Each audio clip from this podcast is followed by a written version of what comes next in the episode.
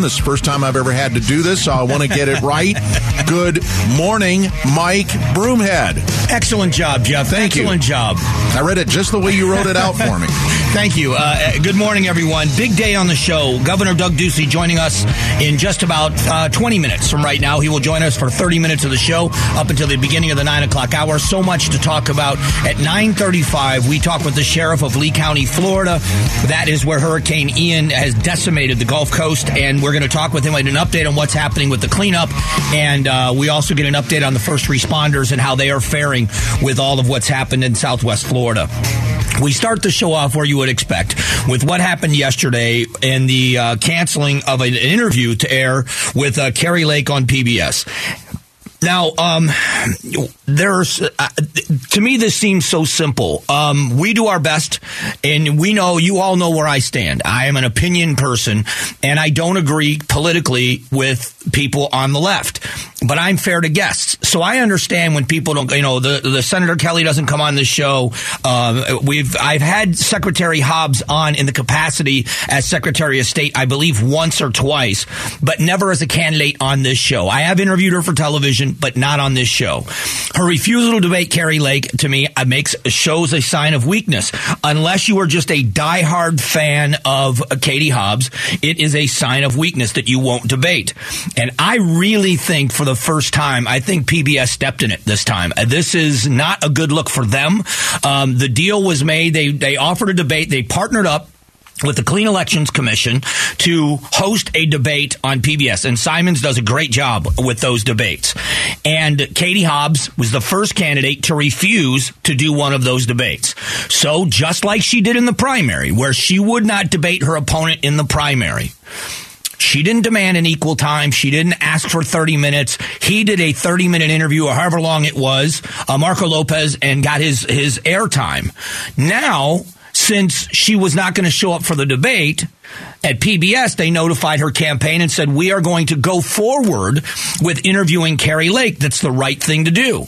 And they said they were going to do that. And then when they're going to air the interview, they find out that they've made the same offer or whatever you want to call it, that Katie Hobbs is now going to get the same 30 minute interview after she gets to watch the Kari Lake interview and prepare to, and it, it does, this may not be true, but it sure looks like it. She would have an opportunity to watch Kari Lake's interview and then prepare to rebut those statements in a secondary interview somewhere else when she was the one that refused to debate. And the fact that PBS is doing this, I'm going to let you hear a little bit of what people are saying, but I'm going to read the statement from PBS. Arizona PBS has offered both Kari Lake and Katie Hobbs a 30 minute interview as candidates for governor as part of our Horizon News program. It is our responsibility as a news agency to provide the public with access to the candidates who are running for office so they can learn more and make informed decisions. Now, this is this is just uh, this statement is just not right. What you you made you made an offer for a debate one candidate refused, and it's happened to you before. Now, I don't know that they offered Katie Hobbs a 30 minute interview in the primary. I don't know that she wanted one in the primary. She was way ahead in the polls. So strategically, she's not a debater. This has nothing to do with Kari Lake and her uh, her the craziness that Katie Hobbs says she brings to the to the debate and and um, so here is uh, here is what um, Katie Hobbs had to say. Kari, Kari Lake is once again creating chaos and proving that she has no interest in a real conversation about the issues facing, uh, facing Arizonans. Lake is refusing to show up to speak to Arizona voters because she doesn't want to answer for extreme record. She's not refusing to show up. She showed up. She did the interview. They just aren't airing it. I mean, this is, this is, looks bad for Katie Hobbs. I think it looks really bad for PBS, who has built a reputation and well deserved reputation of not picking sides and being fair, even if you think, well, they don't necessarily agree with this group or that group. Simons does a good job. I think he does for the most part. Um, you know, and it's not an easy thing to do. I've been asked to moderate debates. I have moderated debates, but when I've done them, they've been in my party. So they've been in primaries. It's not an easy thing to do to make everybody happy. But man, uh, this is something else. So a couple of things. I want you to hear uh, uh, Kari Lake talking about PBS. PBS has done the wrong thing once again, and they have capitulated to Katie Hobbs. And I, I, I can't disagree with that statement. And there's here's more. They are destroying the clean election debates that have been going on now for two decades. And they're allowing one cowardly candidate to destroy this entire debate system. And I don't disagree with that statement either. If you are a candidate for governor and you refuse a clean elections debate, absolutely nonpartisan organization, and you refuse that debate, then you don't show up and the other person gets the limelight. Then you go behind the scenes and you say to PBS, I want my 30 minutes too. And PBS caves in. Not only do they cave in, but they're going to interview Katie Hobbs after the Kari Lake interview airs. So now, not only does Katie Hobbs get the last word, she gets to watch the Lake interview and then write rebuttals and prepare to rebut what was said in those, in those. That is, that's like giving somebody the debate questions ahead of time. And I think that uh, Kari Lake's campaign has every right to be furious about this, but I think the voters of Arizona ought to be furious about this. Everybody should be. And I can guarantee you this for all of the Hobbs supporters out there that are saying, oh, she's doing the right thing. I guarantee you, if it was the other way around, if this was Kari Lake just saying, I'm not debating her, you would be calling her a coward and everything else that's being said about Katie Hobbs. This is absolutely the most important race in Arizona is who is going to lead the state as chief executive. And when you have one candidate refusing to debate, it looks bad. She knows it looks bad. Her people know it looks bad. And they're doing everything they can to offset that bad look. And she just got the help of PBS in doing it. I think it was an unfair thing for PBS to do. I think they they really stepped in it this time. And for a, for an organization that's got an impeccable reputation, for the most part, I think you know nobody's perfect. This is damaging to them, in my opinion because they absolutely capitulated. And Clean Elections, an organization Again, that's been doing this for 20 years. Absolutely nonpartisan organization that was going to put on a fair debate, and Katie Hobbs refused to show up for that debate. You have an agreement as an organization at PBS with Clean Elections to host these debates, and then you do this behind the backs of the people at Clean Elections. It is something else. This is uh, the Clean Elections Commissions. I want you to hear what they had to say. We have a commitment, um, both under state law, but also to the voters, to make sure that we carry out and execute our debates in a manner that does not show favoritism or bias in any way. And here's a comment from Clean Elections. The decision is disappointing, especially following the multiple attempts on behalf of all the partners involved in producing this year's general election debates to organize a traditional gubernatorial debate between two candidates. That's what Clean Elections said about this decision. Kari Lake called it a slap in the face. And again, it is it is politics at its worst. Politics at its worst.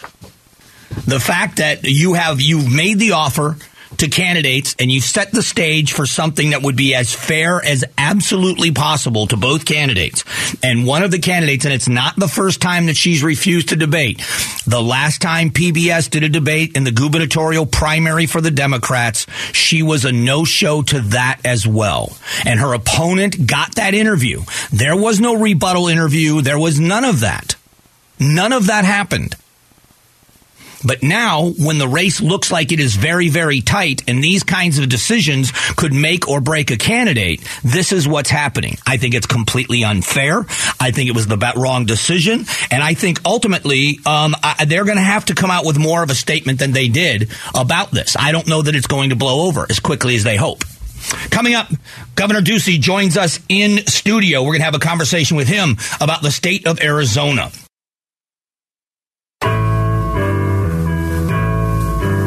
Strong values and strong opinions. The Mike Broomhead Show, KTAR News, 92.3 FM, and the KTAR News app. All right, let's get to it in studio with me is Governor Doug Ducey. Welcome back, Great Governor. to be back, Mike. You must have heard me talking this morning about being casual. You're wearing jeans. First, I think it's the first time I've ever seen you in jeans. no, I've, I've been in jeans a bunch. I haven't been here in the studio, but uh, yeah, I'm going to be out campaigning, so uh, getting ready for a long flight. Yeah, you're heading out, right? We're going to. I'm leading the RGA, the Republican Governors Association, this year. We've got 36 races across the country. Not only are we going to win Arizona, we're going to win Michigan, and I'm headed out there to help Tudor Dixon defeat Gretchen Whitmer. That's going to be uh, that's an exciting race to watch. Uh, such a disparity in platforms there as well. Tudor's a great candidate. She's a great contrast, and I don't think there's a governor in the country that behaved more poorly than Gretchen Whitmer during during COVID. She crushed the schools. She shut down small businesses. She told people not to travel, and yet she left the state to go visit Florida yeah, and see was, her own father. That was the funniest part about it because everybody criticized DeSantis in Florida.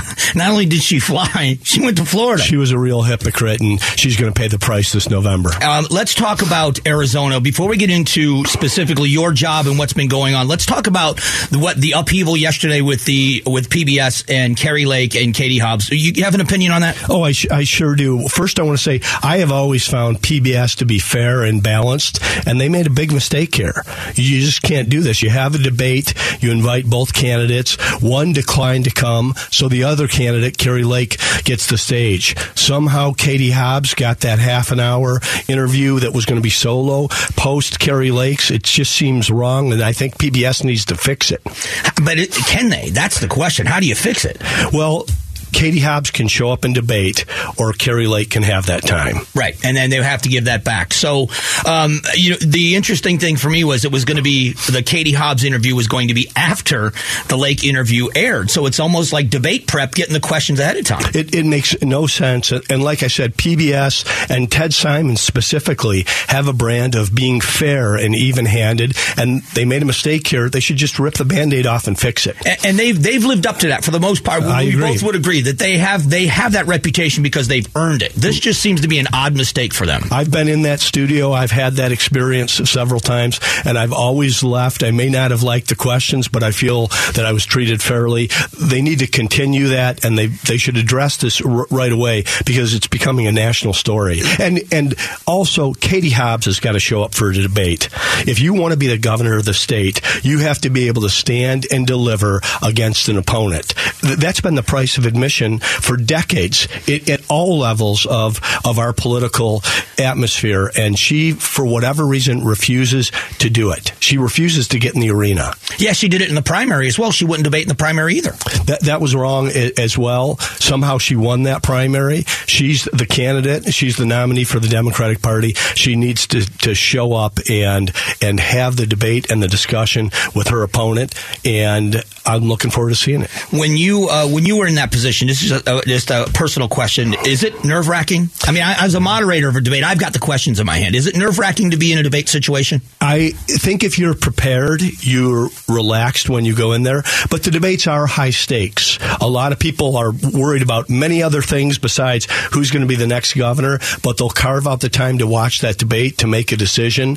Right now, Republicans are voting Republican, Democrats are voting Democrat, but it's the independents and the undecideds who are going to make the decision and that's where the debate matters. And if you're prepared and you know what you're talking about and you have a plan for what you want to do in the state, I've enjoyed all my debates. And with the growing, the growth in independent voters, that's such an important demographic right now. It's an incredibly important demographic. I do think the one that wins the, the independence is going to win because our politics are re- very tribal right now. And like I said, people put on a uniform, but about, about a third of our state is a registered independent. So if you can win those independents, you're going to be the next governor or the next U.S. senator.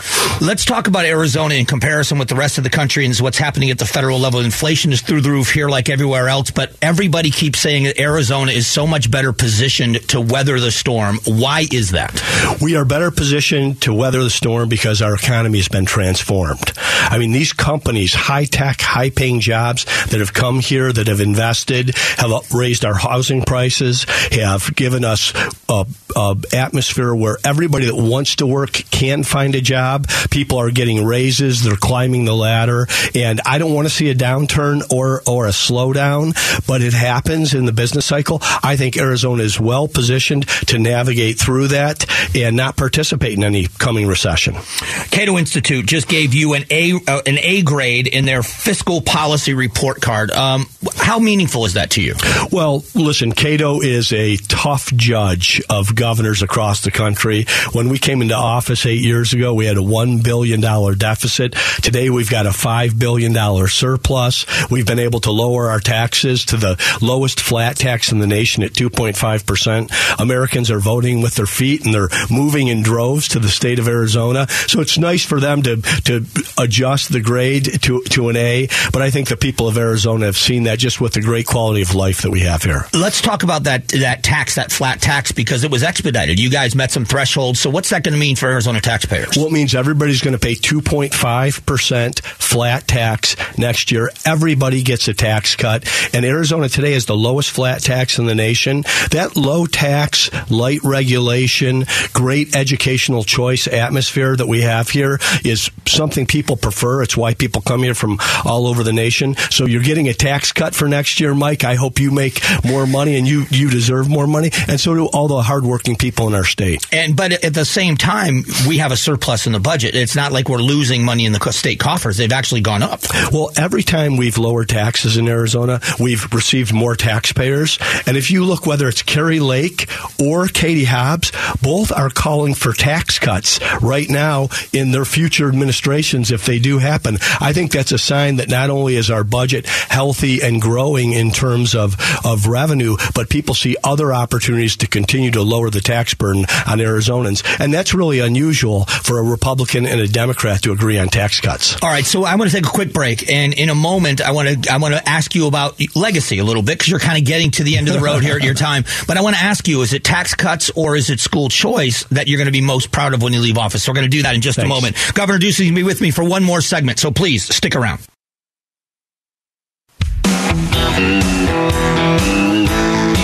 Strong values and strong opinions. The Mike Broomhead Show.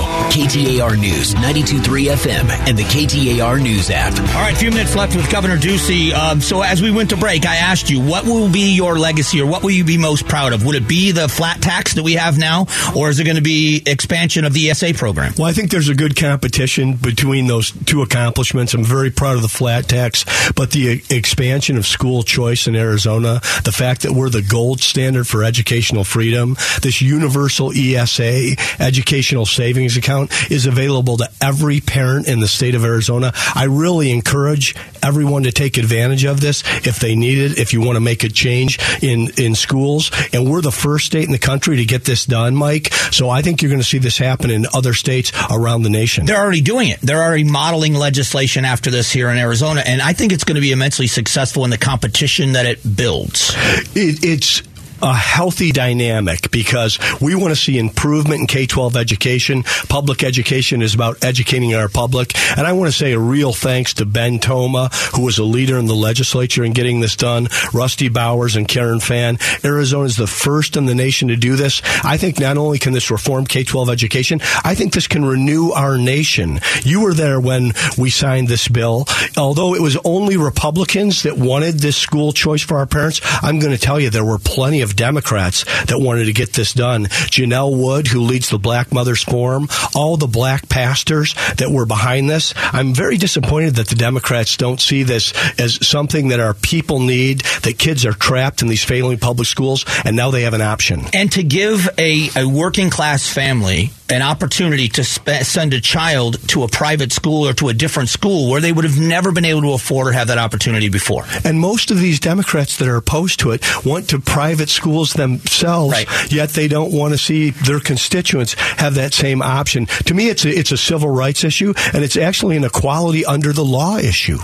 Uh, before I let you go, because we're getting close to wrapping it up, uh, Vice President, former Vice President Pence was in town talking about education expansion, but he also gave his endorsement to Blake Masters. I think think Masters is the first person, at least in Arizona, that's gotten the endorsement of former President Trump and the former Vice President Pence. Is that meaningful? Oh, it's very meaningful, and it was really great to see Vice President Pence. We were together when he endorsed Blake Masters. I thought Blake, hands down, won that debate. Uh, so if people want to check out Blake Masters, go and check out that debate. Blake's stance on, on the border and Mark Kelly's absence on the border, as well as inflation and rising crime and fentanyl, we need a change in the U.S. Senate, and Blake would be a refreshing change. All right, I got about 30 seconds. Happy with the results so far at the border with the containers down there and, the, and that temporary structures that are being put in place. Happy with the results? Well, I'm happy with the results. We're slowing the cartels down there, but we don't have any help from the federal government, and we've got the migration just overflowing. So we're able to introduce more fentanyl and we keep that away from the kids. But Joe Biden and Kamala Harris have to let the rest of the world know that the border's closed. Well, I hope this isn't the last time you're going to be in studio Oh, before I'll- you're done. I'll be in many times. All right. All right. Thank you. Thanks. That is Governor Doug Ducey joining us for a few moments. Coming up, beginning of the next hour, uh, we are going to talk about inflation numbers. We've got to talk about our economy and where it's gone. So all that's happening right around the corner. So please stick around.